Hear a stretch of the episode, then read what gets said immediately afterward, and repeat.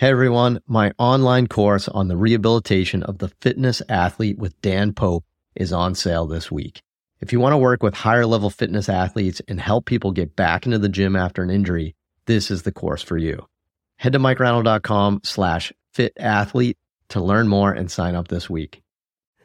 On this episode of the Ask Mike Reinold Show, we talk about using movement screens in sports, returning back to gymnastics after injury, and how we assess and manage pain thresholds. The Ask Mike Reinold Show.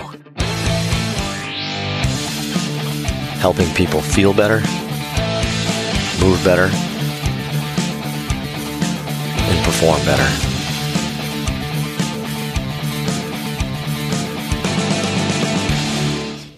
Welcome back, everybody, to the latest episode of the Ask Mike Reinold Show. I'm up here, champion PT and performance up in Boston, Mass. Lenny Macrina, Dave Tilley, Dan Pope, Mike Scaduto, physical therapist here at Champion. We're here answering your questions, so keep them coming. Head to MikeReinold.com, click that podcast link, and there's a form to ask us all these great questions. So fill them out. We get a bunch of new ones every week. We want to keep seeing more from you guys. So let's take it away from our students. We're going to start with Zach Tallyho from Regis University. Is it university? University. What's the difference between a university and a college? we're finally One finally begins with a U, one begins with a I C. said we're finally Good one, Seinfeld, right? We finally have recurring themes, like recurring jokes and stuff like that. I still don't know these answers.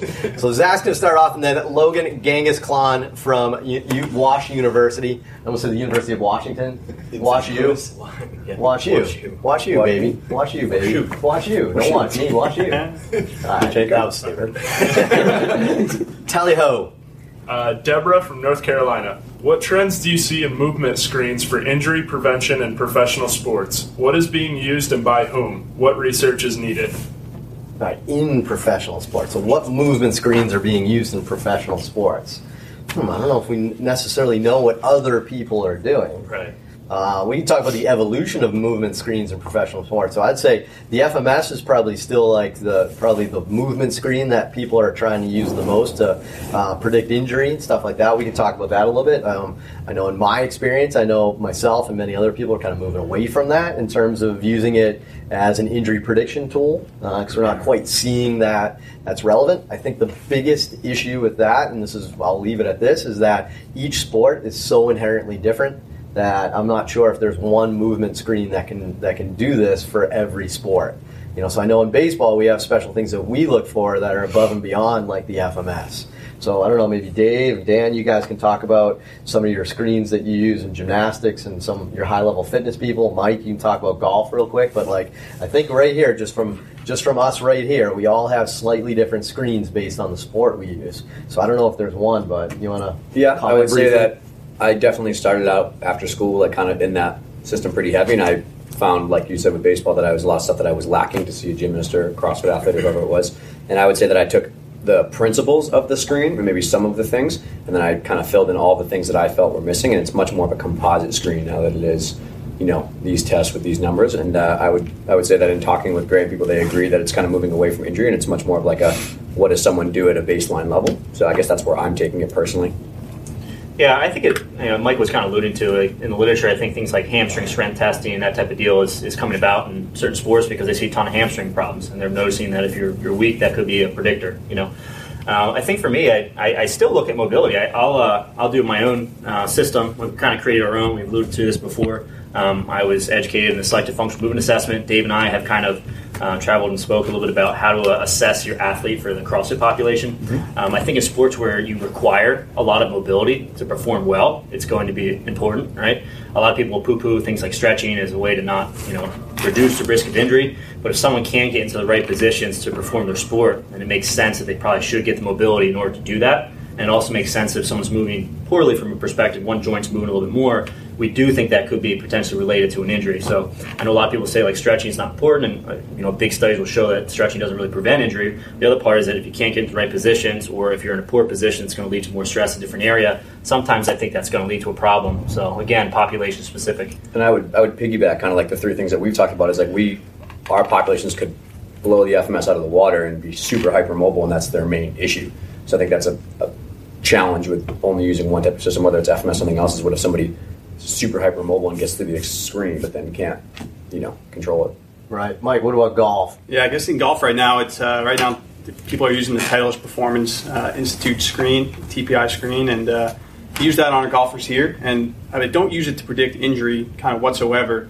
Uh, we do the screen, it's a movement screen, and, and, we're kind of just looking at how those physical characteristics manifest themselves in the golf swing. Um, but we're not trying to predict any kind of injury um, by using that screen. We're just trying to see kind of the relationship between the two. So I am not trying to predict injury through that. yeah, well, you're, try, you're, trying to figure out what to do with the person. Right. I think that's the way to do it. they much more come down to do you have what you need to do the sport? Yeah, and that, Titleist did that well. So, you know, TPI did a good job with that concept with Greg Rose and those guys, like just figuring out what to do. And it's kind of what we did with baseball. We, we hit it from two ends. We said, one, what do we know has been shown to cause injuries in, say, like the pitching delivery? Right? And then if we know certain mechanical faults in the pitching delivery, can potentially increase force on the body and, and, stress, then you know we can we can easily develop a screen for that. So that's one. And then the other hand is, well, what do you need to do in your pitching delivery to maximize your output, like your velocity or your effectiveness as a pitcher? And then obviously you can come up with a screen for that. So I would say to answer the question in a very super long way is it has to be specific for your sport. So I think the, the, the trend right now in movement screens is away from one standardized screen that can magically predict injury and everything, and to customize it based on the person in front of you. So, boom, next. All right, we got a longer question here. Rob from New York. I have recently had an influx of 10 to 15 year old female gymnastics gymnastics, gymnastics, gymnastics athletes, gymnasts, gymnasts. In the past few weeks, as their season ends, I specifically have seen Sever's disease and stress fractures of the fifth metatarsal in athletes who push through for the last few weeks or months. Any wisdom on how, on how long the girl should be pain free before returning to sport? Have any of you brilliant men, cough cough, Dave, established a return to gymnastics protocol similar to graded return to throwing? such as five jumps a week for week one, as you would do with throwing, controlling for frequency, intensity, and repetitions. All right, so mental note Logan's going to read your question exactly as written. This is like Anchorman, right? he read cough, cough. I think you're supposed to go, uh, like, uh, awesome. All right, so Dave, Lenny, well, what do you think? Gymnast, how do you? How, wh- how, when is it safe for a gymnast to return? So you see a ton of these overuse injuries. When is it safe to return? And then, do you have an interval return to gymnastics program that you follow? Yeah, so I would say in terms of uh, like when they can start going back, it's obviously pain-free ADLs are usually like the basic kind of starting point. If you can't tolerate just like walking stairs, living your life, it's really going to be hard to tolerate forces of gymnastics that are multiple times body weight. So that, along with the basic stuff of range of motion, strength, kind of like pain-free movement. Um, in terms of the interval thing, I would say that this is kind of where I've adopted most of your guys' work, kind of in parallel to mine. Is that's how I started navigating the waters. If there wasn't really an objective return to anything in gymnastics, so I kind of looked at the pitching programs and the distances and the principles, and I would say in the same degree, I kind of push them back in terms of the, the quality and the quantity, right? So in terms of the uh, quantity being like the numbers they do, and then the quality of like the surfaces. People don't realize in gymnastics there's a variety of different surfaces they use that are of di- varying degrees of force. So uh, Lenny's favorite, the tumble track, is uh, more trampoline based, and the forces are buffered significantly more than on the actual hard floor. Uh, and then foam pits are like almost no force. Tumble tracks are next up, and then they have things called rod strips, which are like modified technology of springs, which are probably like halfway.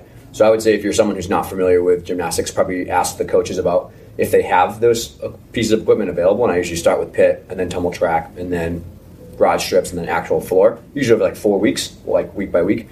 Um, and then I do count objectively how many they take. So if they're a landing athlete, it's like, okay, five dismounts in pit, and then maybe the next week it's five dismounts on tumble track and move your way up, and then just kind of calculate an average starting. I guess, I'm not going to lie, I completely guess because there's no normative data and then just kind of like be honest, be like it's going to have some good days, some bad days. Pull back when you feel cranky. Give yourself a day off. Keep going more if you feel like you can handle it. Kind so of art meets the science. Similar principles of volume and frequency yep. kind of going over time. Yep. But instead of like, you know, with sports like baseball, for example, we'll do number of throws, distance, distance throws, intensity of throws.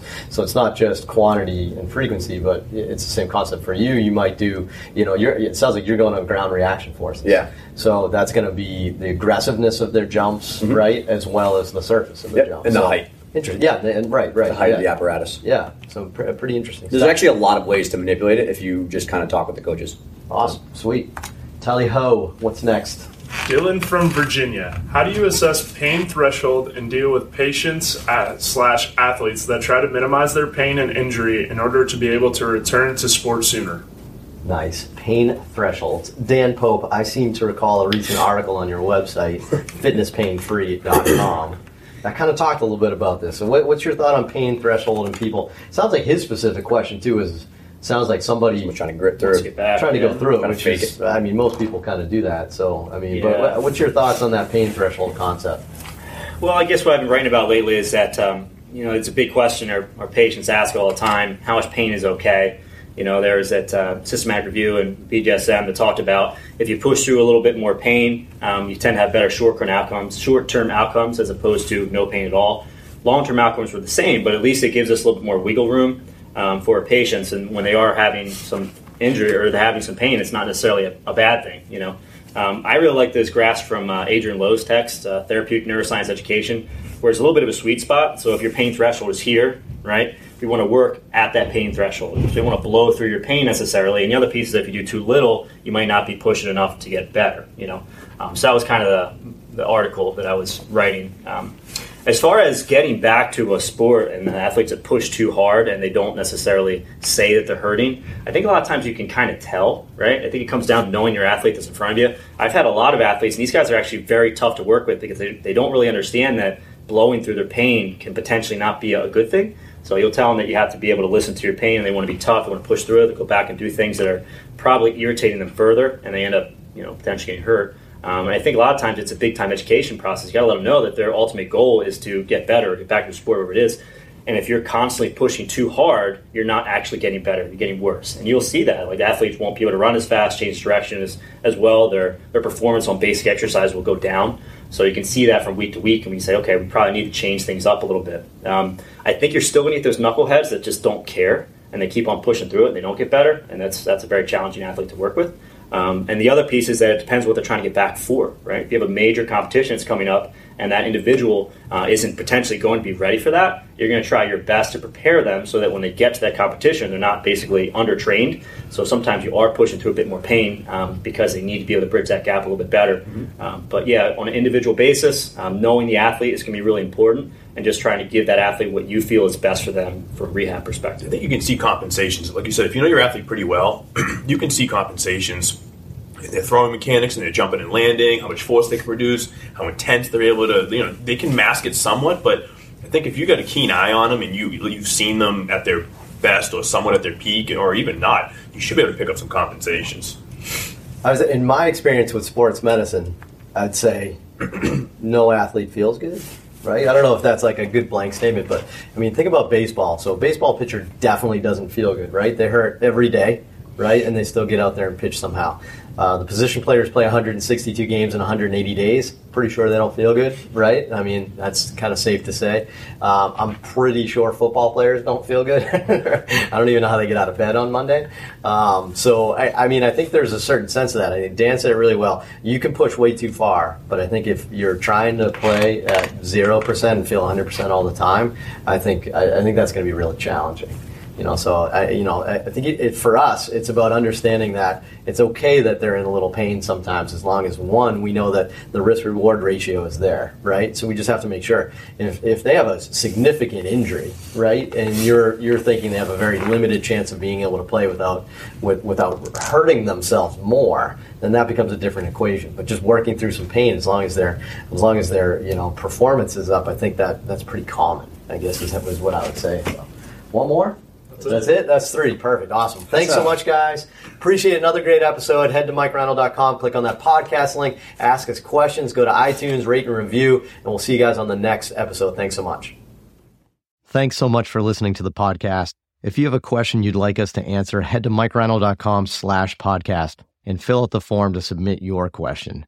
If you enjoyed this podcast, please subscribe, rate, and review us on Apple Podcasts, Spotify, or wherever you listen to your podcast. And please share this with your friends to help spread the word. It would really mean so much to us. Please check out all my online courses, articles, newsletter, and more at MikeReinold.com. There's always a ton of great perks for my newsletter subscribers. And be sure to check for my other podcast, the Sports Physical Therapy Podcast, where I go deep into topics and interview leaders within our field. See you on the next episode.